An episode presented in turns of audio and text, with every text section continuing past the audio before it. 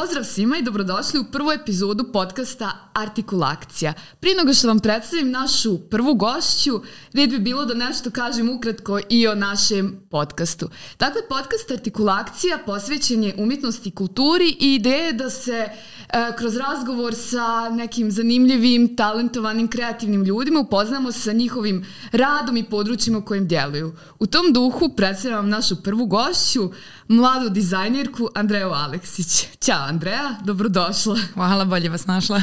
Kako si za početak? E, jako odmorno, naspavano i spremno za današnje. to mi je drago. E, dakle, ja sam rekla da si mlada nada dizajnerske scene, ti si zapravo absolvent e, studija grafičkog dizajna na uh, Akademiji umjetnosti u Banjoj Luci, je li tako? Jeste. Ove godine završavaš, što ideš onda dalje gradiš karijeru, ali zapravo i u tom budući da se negdje na početku, već si privukla pažnju, osvojila si neke nagrade, pojavljivala si se nekim projektima, ali o tome ćemo pričati ovaj, malo kasnije, ali za početak, otkud grafički dizajn? Pa u suštini koji svaki zbunjeni, svi mi koji smo zbunjeni za 20 godina, ja sam znala otprilike čime ću se baviti, ali nisam znala da to nešto ima ime. Jer poprilično je naš smjer na Akademiji umjetnosti univerziteta u Banja Luci mlad E, mislim, mlada je sama i akademija i to je nešto što se još nije ni pročulo ovaj, u Banja Luci, tako da ja kad sam čula da postoji taj grafički dizajn i kad sam se malo više raspitala o samom ovaj, smjeru, e, onda je već krenulo da povezujem sa drugim ljudima, da se raspitam i onda je tu krenuo onaj najgori dio prijemni, što je uglavnom noćna mora svim ljudima koji žele da upiše Akademiju umjetnosti, tako da onda je krenulo spremanje i ovaj, tek na prvoj godini smo još više zbunjeni da li želimo to u stvari da se bavimo sad kad si spomenula prijemni, možda će ovo gledati neko ko je ovaj, zainteresovan za te studije. Pa kako to uopšte izgleda? Kako je izgledalo? Pa Mislim, koliko već je sad četiri godine od tog prošlo, ali sjećam se da je to bilo tri dana je trajalo. Mm -hmm. Prvi dan, znači svi koji upisuju akademiju, taj likovni smjer moraju da znaju da crtaju, da imaju talent crtanja. Tako da e, na prvom, u prvom dan smo imali da slikamo portret po živom modelu koji traje četiri sata, sljedeći dan drugi to jeste, e, smo slikali mrtvu prirodu, također četiri sata smo imali vremena za to i treći dan je bilo to grafičko rješenje koje je vezano za naš taj smjer gdje smo dobili brief kao u nekoj agenciji po kojem dobijamo da se um, da radimo logotip, slogan, čita vizual neke kampanje određene i tu smo imali isto tako oko 3 po sata da uradimo i onda sami rezultati i to je to.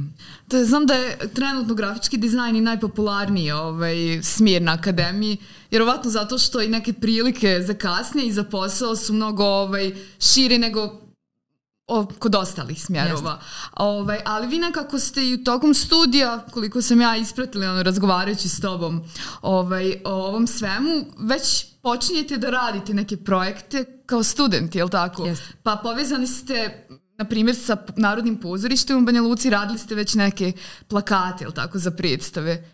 Jeste, da, tačno. ako možeš nešto više Naravno. o tome reći. Uh, pa interesantno je što na našem smjeru dosta ljudi koji upišu grafički dizajn, oni u suštini nekad se možda u trećoj, četvrtoj godini znaju opredijeliti za neki drugi dio, na primjer neko koji je više zainteresan za ilustraciju ili animaciju, ili animaciju, animacija isto tako postoji smjer na akademiji, da. tako da uh, je to dobro što mi, taj, ti osnovni studiji na akademiji u suštini nama služe da se mi za početak pronađemo gdje pripadamo u suštini, dok ne, može, ne možemo da znamo dok ne prođemo taj dio. Tako da mi imamo i sporene te predmete koji nam mogu omogućiti da se možda predomislimo, da, kasnije da, da. se prebacimo na drugi smjer.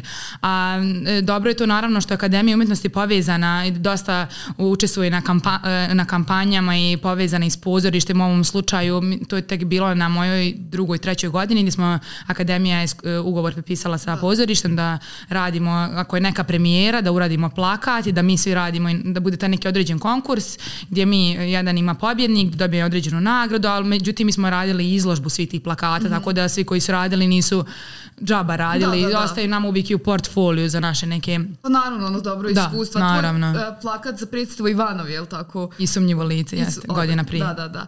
Mislim, to je super stvar jer se kao i kroz to promoviše rad nekih ono, mladih ljudi koji možda nemaju uvijek, pri, mislim, nemaju priliku uvijek da pokažu ono što znaju, tako da je to odlična stvar. Ove, a i ti si isto tako pobjedila na konkursu za omot ambalažu Kiseljak Bose. Hoćeš nam nešto reći Naravno. Pa to je suštini bila neka, e, bila je moja prva nagrada u mom studiranju. Tako, koja si godina tad bila? E, tad sam bila treća, suštini sve nagrade tako prošle krenulo treću, jeste, prošle Pa godine. dobro, tamo ono naučiš dovoljno pa da Prekretnica, kreneš, da, da. jeste. I tada, e, e, tada je bio isto konkurs, radili smo etiketu e, Kiseljak je s Akademijom umjetnosti iz Banja Luki i Sarajeva, ovaj, učestvovali smo znači mi i oni i trebali smo da uradimo svi etikete na svoj način i oni su trebali da izaberu četiri, dvoje iz Banja Luke i dvoje iz Sarajeva i da bude ta neka e, em, serija samo preko ljeta je trebala da bude limited edition tako da E, izabrali su, to smo bili ja i koleginica Zorana sa Akademije umjetnosti i iz Sarajeva, Elma i ne mogu da se sjetim tačno ime e, ovaj studenta, uglavnom naš četvero i tada smo mi išli u Sarajevo i oni ovdje da snimamo tu reklamu njihovu, tako da super iskustvo i naravno to je još pomoglo za sljedeće ovaj, naše projekte. Da, i ono i super je način povezivanja sa studentima ono sa drugih akademija. I da vide ljudi generalno što grafički dizajn je koliko koristi u ambalaži, ne samo Da, ovako da, što se da. tiče plakata i da iskoristili smo da pošaljemo neku poruku i da se pokažemo u javnosti više ovdje na našim prostorima. Da, to je odlično. Sad kad si to spomenula, evo, spomenuli smo taj plakat, opet ambalaža kao nešto komercijalno, pa gdje ti sebe onako pronalaziš? Da li više o tim nekim kao uslovno rečeno možda malo umjetničkim ovaj, eh, tim kampanjama ili kroz neki baš taj komercijalni rad? Pa e, smiješno je što sam ja četvrta godina i nekako svi, na- svi studenti uglavnom se pronađu na četvrtoj godini. Ja sam poprilično zbunjena i ne znam e, šta bi konkretno čitav život da se bavim, teško je pitanje, zato sam izabrala da nastavim svoje postudije na masteru u Ljubljani, tako da e, za sad ja nekako najviše uživam dok radim plakate, zato što tu mogu, nemam nikakvu, e, dosta tih nekih komercijalnih stvari, imam uvijek neki brief po kojem se držim i tu sam zatvoreno Dobro, malo je što dosta. traži, Ovdje da. imam puno više slobode svoje da se pokažem ja i da želimo, da uvijek nešto što radim da imam opravdanje za nešto i da imam više slobode same dok radim, tako da plakati su mi nekako, eto, kako da kažem, moja prva ljubav vezano za grafički dizajn, a kasnije šta će mi za život bolje koristiti. A to, mislim, i vidi se da ti prva ljubav budući da si ovaj, pobjedila Dva puta. Dva, dva puta si a ne, dobila ne, prvu dva puta mislila sam za pozorište konkretno. Da, htjela sam reći za uh, svjetsko bijenale studentskog plakata, ti si ove godine, je li tako, dobila E, prvu u na- januaru, u januaru prvu nagradu i bila izložba ovdje kod nas u Banskom dvoru. Čestitke zato imamo Hvala. priliku i da vidimo taj plakat ovdje kod nas u studiju. Pa ovaj, šta je zapravo, mislim, kako je došlo do toga? E, Da li je bila neka tema na koju si odgovorili ili je to bilo prosto nešto slobodno što ste mogli da uradite? Mislim, ajde, reci nam nešto ono o tome. Naravno. E, Pa naši profesori uvijek su tu nekako za nas da nam daju, da nam daju neka upustva i smjernice što se tiče e, dizajna i samim tim su nam uvijek proslijedili te svjetske izložbe bijenali gdje možemo da budemo viđeni, gdje šaljemo svoj rad i da u suštini da nama pokažu koliko je nešto to kvalitetno što mi radimo svaki dan na, na, na fakultetu. Da nije jedna godina nam puno znači da napredujemo. Tako da ja sam e, imala redovni zadatak na, na, na predmetu plakat, da radim e, muzički plakat koji, gdje mogu da ko- koristim dva elementa. Prvi element mora da bude dio tijela, drugi dio vezan za muziku. Tako da ja sam bila tu To ograničena. kao profesor zadao taj Profesor zadatak. zadao da. zadatak, da, redovno smo imali za ispit što smo trebali da spremamo. Tako da ja sam uradila taj plakat svakako i na kraju je e, smo dobili, na kraju godine bio jun, jul, ne sjećam se, e, dobili smo taj link i bio je taj e, konkurs Bienale svjetsko gdje šalju svi studenti plakate, tu je bilo negdje oko 2000 plakata, sigurno, možda i više, nisam sigurna, znam da je 100 prošlo uži izbor i ja sam rekao moram da pošaljem ovo, oni su nam to proslijedili i smiješna je činjenica što sam ja zaboravila to da pošaljem.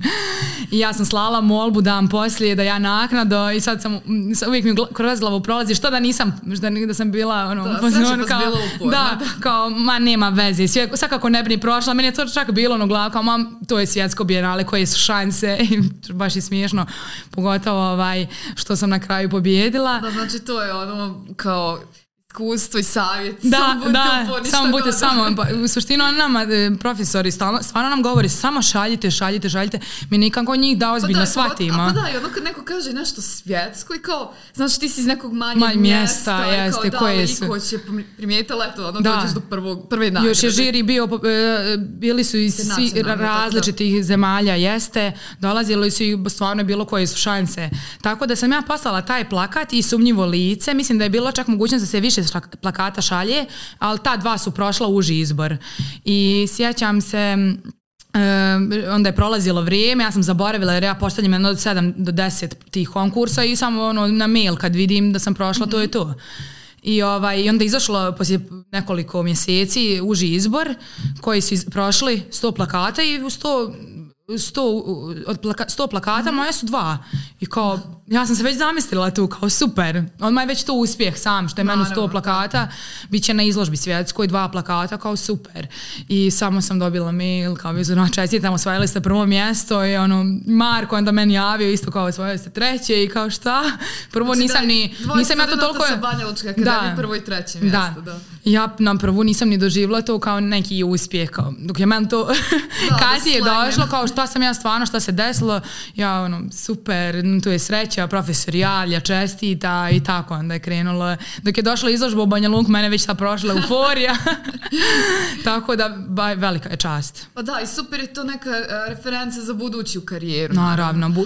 A kad smo kod nagrada, dobila si nagradu agencije New Moment, je li tako? Pa Jesam. si uh, imala svoju izložbu krajem prošle godine, ako se e, Novembar 2022. Da, to je to. Jeste. Ovaj, pa to je bila nagrada koju si dobila na završnoj izložbi akademije koja se dešava Jeste. Uh, u maju. E, jun, jeste. Da, Glavno juna, bude jun. Da, jest. početku, jeste, bilo je sad 8. juna. ovaj, uh, pa kako je to bilo iskustvo? Znači imala si kao e, mogućnost da samo osmisliš izložbu ili su to bili radovi sa te završne izložbe? Kako je uopšte to teklo? E, pa svake godine, kao što si rekla, e, imaju, ima završna izložba Akademije umjetnosti da. uvijek se dobijala jedna nagrada e, za najboljeg studenta. Ova New Moment nikada nije bila prije do sada i ništa, e, oni su mene prozvali da sam dobila tu New Moment nagradu, ja nisam ni znala o čemu se tu radi, do kasnije nisam saznala. Ta galerija je baš i otvorena sa tvojom S mojom izložbom, jeste. Ona je, da, New Moment agencija je trebala da otvori ovaj, svoju galeriju, iskoristili su priliku da izaberu studenta sa akademije, tada sam, to, to sam bila ja, i iskoristili su da otvori izlož, galeriju svojom mojom izložbom. Ja sam imala nekako, nisam imala fiksno vrijeme kad treba da završim, ali bih tre, računali smo da bude to septembar, oktobar, ali u slučaju da ja termin probijem, mm -hmm. ta, nije bilo problem, da, jer poprilično to malo vremena da se spremi neka izložba, pa pogotovo meni koja nisam htjela da izlažem radove koje sam već imala gotove, koji su bili viđeni, nije mi to bio cilj, htjela sam da osmislim nešto novo e, i samim tim što sam imala e, određen period koji sam morala da uradim, e, odlučila sam se da to bude ambijentalna izložba, da se odlučim na tu, na tu stranu, da uradim -hmm. seriju plakata, nekih tri rada, jer sa, i također prostor u njom momentu morala sam da se prilagodim i to je to. Znači to je bilo onako zanimljivo iskustvo. Isku, jako veliko, sigurno. Mislim, pogotovo što Kao ovdje da kod nas... Osmišljavaš i prostor i kako će to sve izgledati. Izgledati, da. jeste. Iskustvo je zato što sam ja poprilično na početku bila zbunjena jer nikad nisam ni bila ne, na nekim tako pojedinačnim mm izložbama gračkog dizajna, pogotovo ovdje u Banja Luci, jer dosta tu mislim da nije ni bilo da. prilike da se ode, jeste.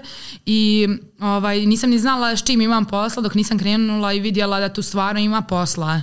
Tako da, i još sam ja bila prva da je neko prije mene imao priliku ili slično, bilo bi puno lakše da se ja imam s kim. Da, ti si morala da probiješ Da, sve. naravno tu su bili profesori i asistent uz mene koji su mi pomogli, ukazali nekako kako da krenem nekim putem, da smislim prvo ne, koncept, čime ću da radim, šta me to zanima i tako da to je bio poprilično veliko iskustvo i možda i najveće do sada. Da, i to je onako i super neki izlazak iz te zone komfora, ali super je što se to dešava dok si student. I jako, onda kao, da. Koliko će ti to značiti kasnije dok budeš ono gradila karijeru i kroz te neke izazove s kojima ćeš se ono suočavati kao ono dizajnerka koja dobija te neke poslove koje radi, koje vjerovatno ćeš još, mislim nadam se da ćeš imati da. još neke izložbe koje ćeš isto tako imati ono da radiš, da radiš u raznim prostorima, da osmišljavaš, da gledaš kako šta da se uklopi.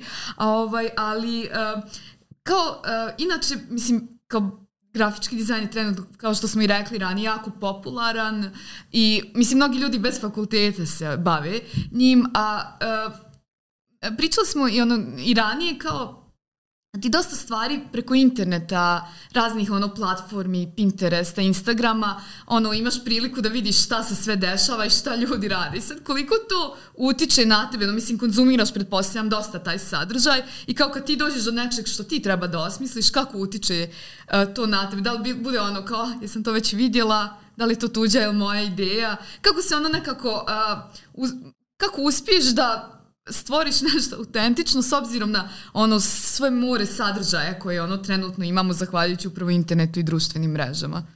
E, interesantno je što uvijek svi misle kao vama je lakše imati internet, sve, da. ali nama je jedan profesor rekao iz Ljubljane, u suštini vama je puno teže, zato što mi imamo priliku stvarno da vidimo i nekako se previše oslanjamo na taj sam internet i e, previše nam i, i kvari nam i što se tiče i tog idejnog dijela gdje mi razmišljamo, mi se onda previše smo opterećeni oko tog da li nešto postoji ili pa slično, da, da. tako da nas u suštini najviše savjetuju da mi stvarno ne gledamo internet i zanimljivo je to što si spomenula da dosta ima gračkog dizajna i bez fakulteta. Jeste poenta što Akademija umjetnosti je e, dosta... E, je povezana sa tim umjetničkim dijelom, dakle da mi pomiramo granice u smislu da izlazimo iz kutije, da ne radimo ono već što postoji, da ne, naučimo nekako da na, s namjerom e, razmišljamo drugačije nego onog što postoji, dakle da pomiramo granice umjetnosti i dizajnu, da to nije samo taj komercijalni dio, da postoji mnogo više i ovaj i to je, ta, to je da, taj dobar dio što je da. Akademija umjetnosti, tamo je grafički dizajn, uvijek dosta se ljudi zbuni kao otkud grafički da, dizajn, da, da, Akademija umjetnosti umjetnost, a ne znaju da to... i na tehnološkom da, i ono, da. ali... U suštini mi da. postavljamo trendovi i sve. Jest, mi smo glavni. Tako da, um, šta si me pitala, izvini, pa da, vezano za, da, za internet i da, to, da. jeste. U suštini mi smo tu da ne, ne gledamo na internet. Sve naše ideje nekako na prvu što nam padnu, one su na internetu. Ove što malo da. duže razmišljamo, manje su Naravno, mogućnost da će pa biti dobro, na internetu. Da. Obično mi se sve što prvi, mislim, šta god da radiš. Šta, na prvu, mislim, da. To je nešto No, uvijek nama govori bježite od te prve ideje, kao, zato što je tu prvu ideju ne, ni samo ti smislio, svima je pala prva na pamet, tako da nemoj da se oslanjaš na to, nastavi dalje da razmišljaš, da nekako ideš to dalje dalje, tako da ćeš manje mogućnost da nađeš na ono. Naravno, jeste boli kad ja vidim na internetu da ima neka moja, da se pojavila. Da, ne mora, možda je neko vidio moju pa je iskopirao ili slično, ali um, nekako se uvijek oslanjamo na to da što dalje idemo, da smišljamo nešto novo. Mislim, ja to budući da si student, to te moram pitati, kako vas profesori onda vode kroz to sve, da vi dođete do svog nekog autentičnog izraza. Koliko se oslanja, oslanjate možda na njih i na njihov rad kroz ono proces svog tog nekog stvaralačkog, u stvari pronalaženja ideja. Ja mislim da se od nas, na, studenta, studenta dosta nas nesvjesno uh, osloni na neki stil možda našeg da. profesora, da. glavnik, zavisi gdje se pronađe, tako da uh, mi nekako, naši profesor na akademiji stvarno uh, svaki pojedinačno jeste uspješan u svom poslu, tako da mi njima imamo potpuno povjerenje, ono što da, nama kažu, uvijek ćemo se osloniti na njihovu kritiku i pohvala, naravno uvijek nas savjetuje da mi imamo ono svoje i da najbitnije jeste da se nama to sviđa. Tako da da um, pored toga kad radimo uh, uvijek nam govore kao uh, pokušajte dalje, možda to nije najbolja opcija, probaj ovako, nekako više nas navode na pravi put nego što nama konkretno kažu radi ti to, mm -hmm. ili moraš ovako, više pokušaj da razmisliš nekako na baš onako pedagoški način, pokušavaju da nas izvedu na pravi put i da ona svako bude drugačiji, da ne budemo jedno drugom konkurencija, zato je da. uvijek misle kako je nas malo na, na klasi 5, 6, 7, 8, uvijek je kao možda ćeš gledati neko konkure, konkurenciju, a u stvari nama je cilj da svako od nas pojedinačno ima nešto svoje, svoj stil i da se bavi nečim svom i da on bude potom prepoznatljiv, da. da ima svoju publiku, tako da je to a, nekako cilj. A ti baš i kad smo ono nešto pričali mimo podcasta, rekla si da ono imate i taj neki ono kolektivni duh da zajedno radite, pa je dio vas i tvojih kolega s klase i ono, nekih starijih, mlađih studenta učestvovao u ovoj kampanji Ministarstva prosvete i kulture Republike Srpske, očitajmo zajedno, gdje ovaj, ste uh, zapravo napravili svoje, kako se to kaže, tipografske, ali, Jeste, tipografske plakate. Plakate Billboard, čiriličnog pisma. Kako, mislim, kako je to ono bilo? Pa uvijek je nekako, povezuje se najviše treća, četvrta godina, jer je mm -hmm. već to neki, ovaj, to su već dvije godine gdje smo mi znamo gdje smo, šta radimo, kako, dok prvoj i drugoj godine već pronalazimo neki stil i malo ti tehničke stvari pokušavamo da dovedemo u red. E, ta kampanja Čitajmo zajedno jeste bila e, sada u oktobru, septembru, ako se ne varam. Da, u Galeri Plus je bila jeste. za novu godinu. I u javnom prostoru na billboardima. Po, da, jeste jeste, jeste. Po gradovima. I isto je bila povezana treća i četvrta godina i uvijek smo mi nekako raspoloženi da surađujemo i da jedni drugima pomognemo. Čak i ako smo mi na četvrtoj godini stariji, je znamo možda nešto bolje od treće godine, uvijek smo tu da im pomognemo što mm -hmm. se mhm. tiče tehničkih stvari najviše i poprilično super surađujemo. Na primjer, ne znam, sam imala sreću, ali moja klasa e, što se tiče svakog ispita, kad nekom treba pomoć, uvijek smo tu za drugi da nekako pomognemo ako su propustili neke predavanja, čas, jer nama to poprilično znači. Nama u suštini za razliku od drugih fakulteta, bitniji taj semestar, jer tu radimo proces rada. Mi na ispitu što radimo, donesemo te radove koje smo radili u toku semestra. Znači mi smo, e, mi uvijek ra- radimo ti, ta tri mjeseca koliko traje semestar, ljetni i zimski, mi radimo sve vrijeme i onda na ispit nam je kao super, dođemo i predamo sve što smo radili ta tri mjeseca i kao jo, tebi je ispitni, ono, ispitni rok lako, samo odneseš indeks, ako šta sam ja radila tri mjeseca ovdje. Tako da... Pa dobro i vidjelo se i u tim plakatima, ono svako je imao nešto svoje, uopšte nije ni bilo slično iako ono studirate zajedno. Da, skroz različit pristup, da. neki su radili fotografiju, neki vektorski, neki ručno, tako Da, da, da, stvarno da. se mogu vidjeti ta različitost na, nama samima i kao A da, osobama i i umjetnicima. Onako, a i bilo je onako i zanimljivo i vidjeti to Čirilicu u nekom novom ruku Naravno. i ono i opet podrška ministarstva i sve. Tako da, a ovaj, e, šta sam te još htjela pitati? Bili ste, e, to jest ti si bila u i ovoj kampanji o slobodi, u stvari projektu o slobodi govora gdje si ovaj, imala jedan plakat koji se bavi upravo tom temom. Pa ovaj, em, sad, eto i dizajn je ono, ušao neko i ranije se koristi kao neka vrsta em, pa alatke u tom aktivizmu i u Naravno, nekim ovaj, da. kao društvo, da, angažovanim temama, da li ekološki, politički, ovaj, uh, slično. A kako ti ovaj, gledaš na to? Mislim, i ovaj projekat jeste bio, mislim, priča o slobodi govora je uvijek društveno angažovana Naravno. priča. Pa kako uopšte ti gledaš na tu ovaj, mogućnost dizajna da progovara o nekim bitnim temama? Da li može da utiče na nešto? Da li može da, uh, pro, mislim, ne, možda promijeni svijest malo preteška, ovaj, preteški pretežak pojam, ali možda da utiče na nešto da osvijesti neki problem. Da li misliš da dizajn ima taj potencijal? Mislim, pretpostavljam da misliš Pa da naravno, da, da mislim, zato što e, samim tim grafički dizajn je ta vizualna komunikacija i mi se tako i izražavamo. Uvijek Mhm. kad ima neki problem ili ako smo protiv nečeg ili za nešto, možemo da se izrazimo kroz plakate naše i super je ovo prilika bilo, evo to je zadnja kampanja koju sam radila, sad, to je sad bilo u junu, s obzirom da završavam, vjerovatno će biti posljednja, tako da super iskustvo, surađivali smo Akademije umjetnosti u Banja Luci sa Akademijom umjetnosti u Sarajevu, super prilika povezivanje te dvije velike akademije da isto naravno da iskoristimo za to e, samu temu, to angažovani plaka sloboda naroda, tako da mislim da je to uvijek dobra stvar ovaj, da i kažemo šta mislimo i što se tiče situacije uvijek u, i politički o, u, u svijetu nekih stvari, tako da je plakat stvarno ima težinu neku. Da, da, pa da, još ono kao, da se vratim i na te društvene mreže, na internet, na konzumaciju, mislim, može da dođe ono do ovaj, velikog broja ljudi. Uvijek da. Mislim, onda je odgovornost veća. Jest, naravno. Da, a, ovaj, a kako, mislim, uh, sad grafički dizajn se mijenja, mijenja sa promjenom tehnologije, mislim, on koja je onako ide nenormalnom brzinom. Naprijed i sad imamo i tu umjetnu inteligenciju i sve što se dešava. Neće problem.